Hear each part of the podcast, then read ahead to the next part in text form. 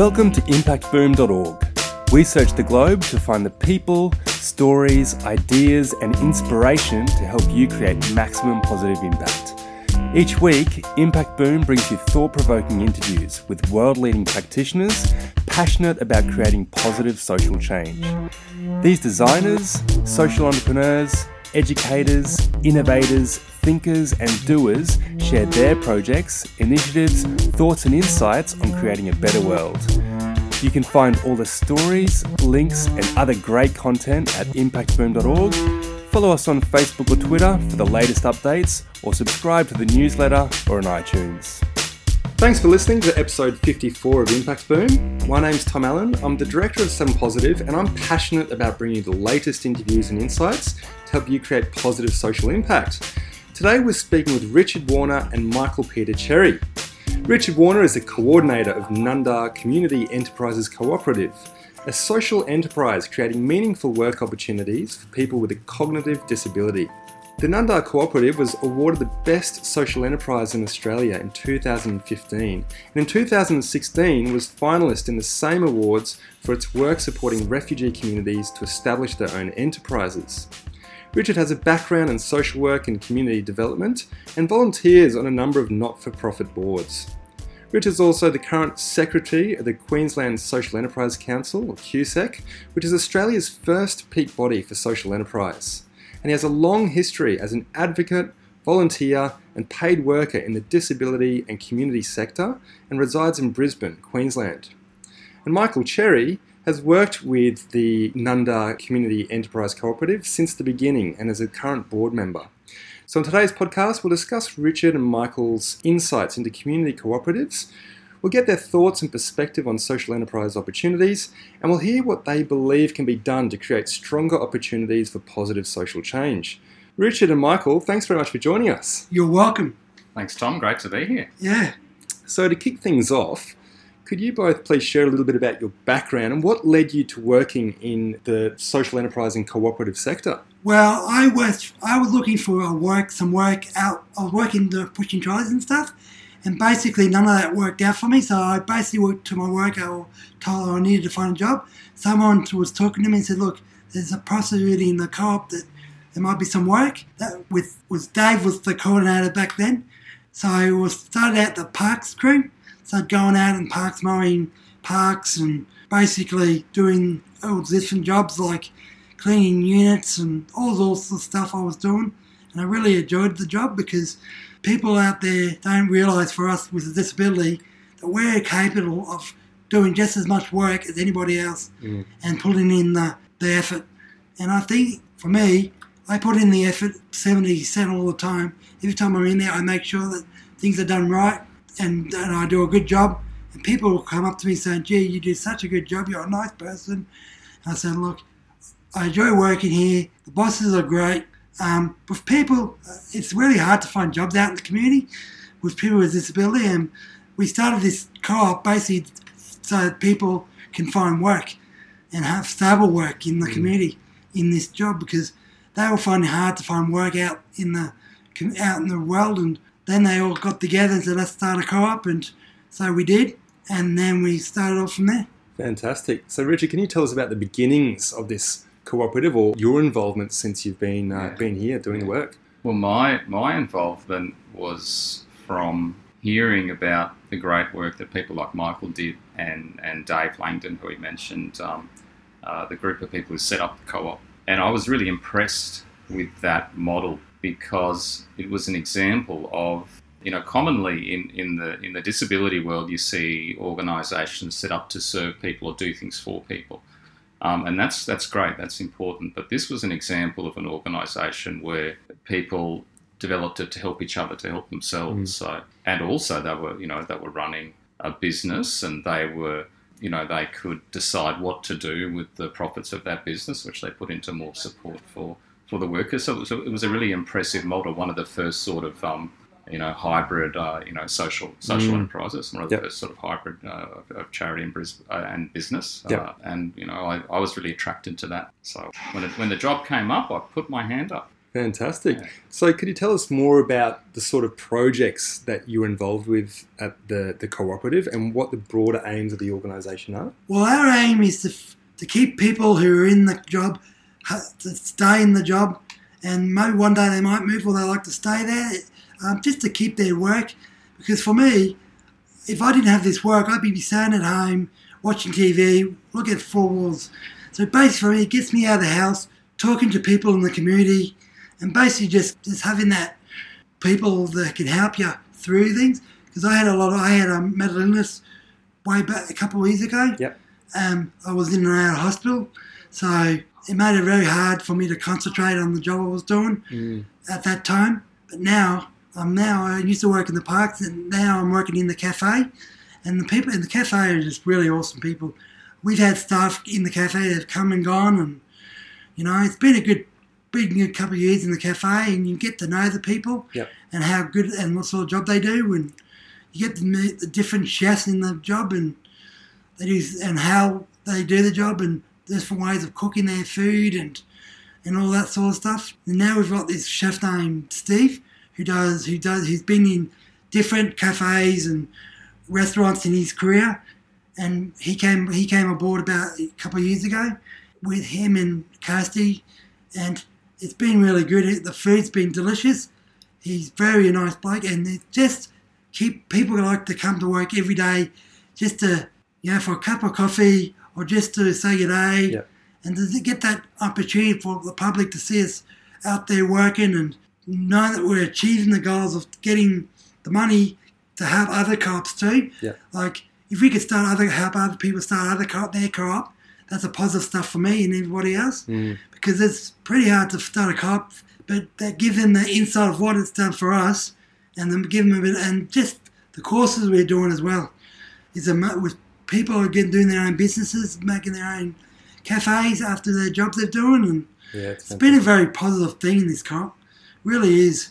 We're making money, like as I said. Sometimes we're when our chips are down, we we just pick ourselves up and just keep on going. Mm. We try to keep the business going by actually um, getting more catering out there, getting the people to know that we're at that we're our catering's out there, and it's been a positive because people are saying that the food's been really good. And they really enjoy the food, and they would love to keep their catering going for their business Mm. and that's good for us because that keeps the money going for us and Yeah. keeps us employed and keeps us going. And you know, every day I come in with work and I'm always happy and Mm. I'm always willing to just find a work whatever there is, and it's been great. Fantastic. Yeah, So, for those of us in the audience, uh, Richard, who are unfamiliar with cooperatives, could you please explain how cooperatives differ from other enterprise structures? Yeah, a, co- a co-op is is quite a different beast. So it's, uh, I mean, the primary difference is it's a member-based organisation, or member-based structure. The authority resides in the members, and the co-op is all about serving the needs of the members. So that's that's the, probably the primary difference. The, in terms of this co-op, it was a group of people who were long-term unemployed, yeah, who had tried everything they could to find work and were unable to find work. yeah, So uh, the initial eight members of the co-op came together and said, "Let's try and generate work for ourselves," and that was the, the, the formation. It the was, co-op. and there we are now. We've got like how many people we got working for us now? Twenty. 20 people working for us, and they're all doing their different jobs. People that do the parks, people in the cafe. So it's all positive stuff. Mm. And they all enjoy coming in every day to do the work. So Yeah. 'cause people are so happy to see them. And So, could you please tell us a little bit about some of the biggest challenges that you guys have faced as a cooperative, and how did you navigate your way around them? So there's there's a twin set of challenges. So one Mm. is, um, you know, are we creating a workspace that is adapted to the needs of our members with disabilities and is supportive? So that's a challenge. And then the, the, the other challenge is, you know, are we running viable, productive, efficient businesses? And we call that the, um, you know, it's a creative tension of, of what we call participation and production. So we're, we're, we're balancing that all the time. Mm. Uh, and you know, if we do that right, then we move we move forward Yeah. as, a, as a Exactly. business. Yeah. if we can keep the people in the job and the money rolling for them, so because they, they've got savings, you put money away each week. My goal is to get my license next year. Yep. So buying a car and all that, so the money I'm getting from here gives me that one step closer of Mm. getting getting my dream thing to do. And I'm saving a lot of money. I'm putting like a hundred bucks away each fortnight from work, and you know I've got so much, a lot, so much confidence in the work. Even when I was sick, you know, people are always supportive. They- They always want to. I've had people when I've been in hospital come up and visit me and see if I'm all right. Mm, You know, you don't get that in a, in any other job. yeah. People just don't care in the in the out in the out in the world. Yeah. All they care about is you doing the job, and if you don't do it, then you're fine. Mm, But with here, people take the staff, make sure you're welcome, and they always check on you, see if you're okay, and if you need to talk to them, you can send them aside and say, "I need to talk to you about something," and they're there to, to talk to you about anything you have, and you know. I couldn't have that anywhere in other jobs yeah. this job's been really positive for me, and I think it has for everybody who works here. It's all been positive stuff. That's great to hear, and it sounds like a really supportive environment. It is. So, what would be the top three tips that you'd give to someone who's keen to start a co-op? Um, basically, if you want to start a co-op, you basically um, number one, make sure you've got work there, and number two, you basically make sure the money's right. You try to start up a co-op in- for them, and and if they need advice, they can always come to us, and we, we could give them advice, or maybe go to their business and teach them how to start up a co-op, so it works out for them. Mm. Because it's been so successful here, I'm pretty sure anywhere else would be successful for them. Yeah. It's just getting them got started, and if we could help them get started with this business and get more co-ops going, means they'll get more people in jobs and and more people working, people with disability who can't find work. Yep. Gives them work and gives them things to do, and means it's a positive thing working for a co-op. And I reckon the more people in, who are working, there's less people who are out there in the street drinking and taking drugs and Yep. basically not having food on the table and paying rent. Mm. It's all positive stuff. So Fantastic. yeah, So, how have you seen the social enterprise and the cooperative sector transform and change over the last five years or so, and where do you see it heading? It's certainly growing. So the, uh, NCC was probably one of the first social, modern social enterprises in, in Australia. it was. Yeah, It's certainly so. We started 1998. yep, Um, it's so it's really growing the sector, the social enterprise sector. Not so many cooperatives as a part of that mix, but that is growing as well. And there's a bit of resurgence on the part of the cooperative movement in supporting new new developments. So there's a big uh, there's a peak body called the Business Council of Co-ops and Mutuals who are looking into what they, they call um, public service mutuals, they call them, or social cooperatives, Yep. and trying to support those, uh, you know, those to form around needs like um, um unemployment or um, or disability support or whatever it is. Mm. So so that's so that's changing. You're certainly seeing a, um, a sector that's able to, um, in terms of social enterprise, that's able to define itself and its impacts better. I think. Yep. Uh, and, and its point of difference. Mm, certainly. So, if we were to look at social enterprise from a policy perspective, what do you believe would be the key steps that government need to take to help to foster and support an innovative social sector? I think the most significant thing is social procurement. I think so. The tendering of work to social enterprises with with some uh, either either work set aside for the social enterprise sector, or there being some weighting in the in the uh, tendering process Mm. uh, in in favour of social enterprises and recognising the social impact and the and the you know the financial and Yeah. social benefit that has. So I think that's probably so giving us work's the most Yeah. critical thing in I terms mean, of growing the sector. I think for the government, if the government was on board and to help us support the co-op, maybe that'd be a good thing too. Like the like our local people up the road, just to just to have them support us, and you know, give us a bit of money when we, so now and then if they can afford it, and just getting that support from the community. If we got the community support, means we can support more people in finding work, and uh, the, and and and it keeps the business going and brings the money in, and mm. just keeps people keeping the cafe and Park Street rolling, and Yeah. just keeps it nice rolling smoothly, and that's a positive thing. Yeah, fantastic. Yeah, So, NCEC obviously has a number of different uh, businesses running, yes, and uh, we- we've heard about the parks maintenance, we've heard about the cafe.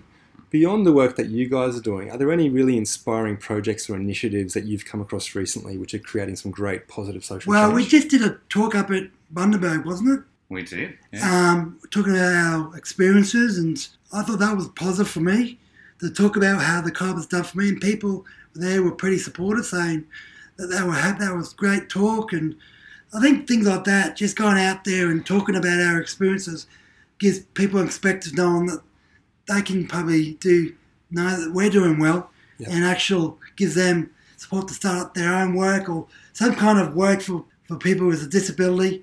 Because there's a lot of people with disability who don't have work and aren't doing nothing in their lives. Mm. So I think for people to get the people who have disability a chance to fight to do something that they enjoy, even if it's work or something, and is a positive thing. Because there's a lot of people who, with got disability who are trying to find work and just can't because no one wants to employ them because of yeah. because they got a disability. They think they can't do the job and they're not good enough for their for their business. And I think that's really sad. Mm.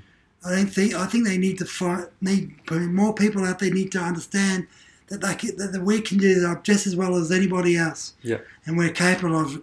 It. You just got to give us a chance. Mm. Give us a chance of trying to do it. And we may be a bit slower than other people, but if they just give us a chance, maybe that's a positive thing. Yeah. So Yeah. Yeah. Fantastic, Michael. yeah, Richard, did you, did you want to add to that? Yeah. Oh, in terms of social enterprises doing good stuff. Yeah. Uh, well, I mean, there's Emma-Kate and Rob over at Salisbury, so they're, they're very impressive. Food Connect, and we've um, watched them for many years in terms of their sort of depth of impact and their passion and drive. like we've been over there. We did a we went over there one time, didn't we? Yeah, we gave a talk over there on And then a lady from I think what's her name? Zeta. Zita came to us and said, "Look, I want to give you free coffee for a year." And now we're using her coffee to make coffee up at the coffee cart, Mm. and people seem to enjoy that as well. So Yeah. it's just good things that people do. Like can the Community like to help, like helping us out with stuff like that. That's actually really good. Yeah. Keeps us going, makes us happy, and So there's great Australian examples like um, like Food Connect and a, and a range of you know uh, social enterprises in Australia and, uh, and and certainly Queensland. Some international ones we've taken a bit of an interest in are um, there's the really amazing. They're, they're very big. The Self-Employed Women's Association in India, SEWA. So they're they're very impressive, uh, working with, with women to around microfinance and, and business and bringing non non unionized Mm. labour together to women to sort of support each other. So that they're a very impressive group. Um, and the other group I've come across recently, they've been going for a while now, but they're called the Greyston Bakery. So they're in New York, in Yonkers, and they have a open hiring policy. So they, they run a bakery and they employ basically anyone who comes in. Off, off the street. that's actually a good thing. Yeah. Those people get my food, get work. So yeah. And they've got a they've got a contract with Ben and Jerry's ice cream to make. I've all seen the, that. I've heard about that. Yeah, all the all the brownies. Yeah, yeah. Um, Yeah. But really, a very impes- impressive social enterprise model. that- Mm. That, Yeah. that, that one. But there's so many so many great examples across the world. Yeah. Absolutely.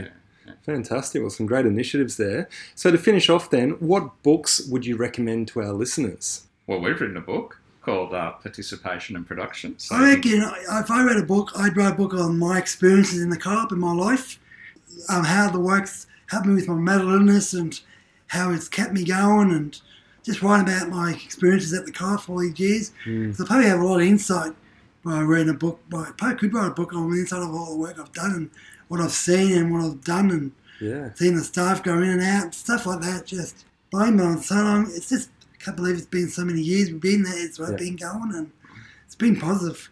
Sounds like you've got a, a new project. Well, may do, yeah.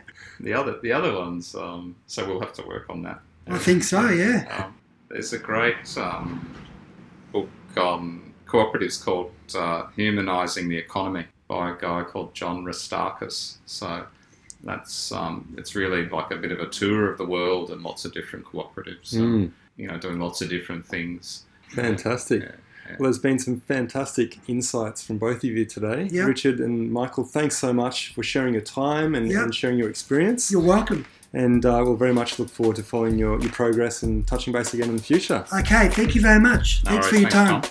Thanks, Tom.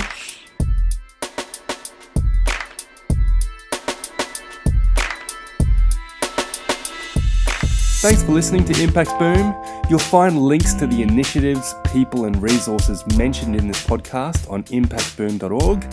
Please leave your comments below, and remember, we'll be publishing fresh inspiration and insights to help you create positive impact every week on the website, Facebook page, and Twitter.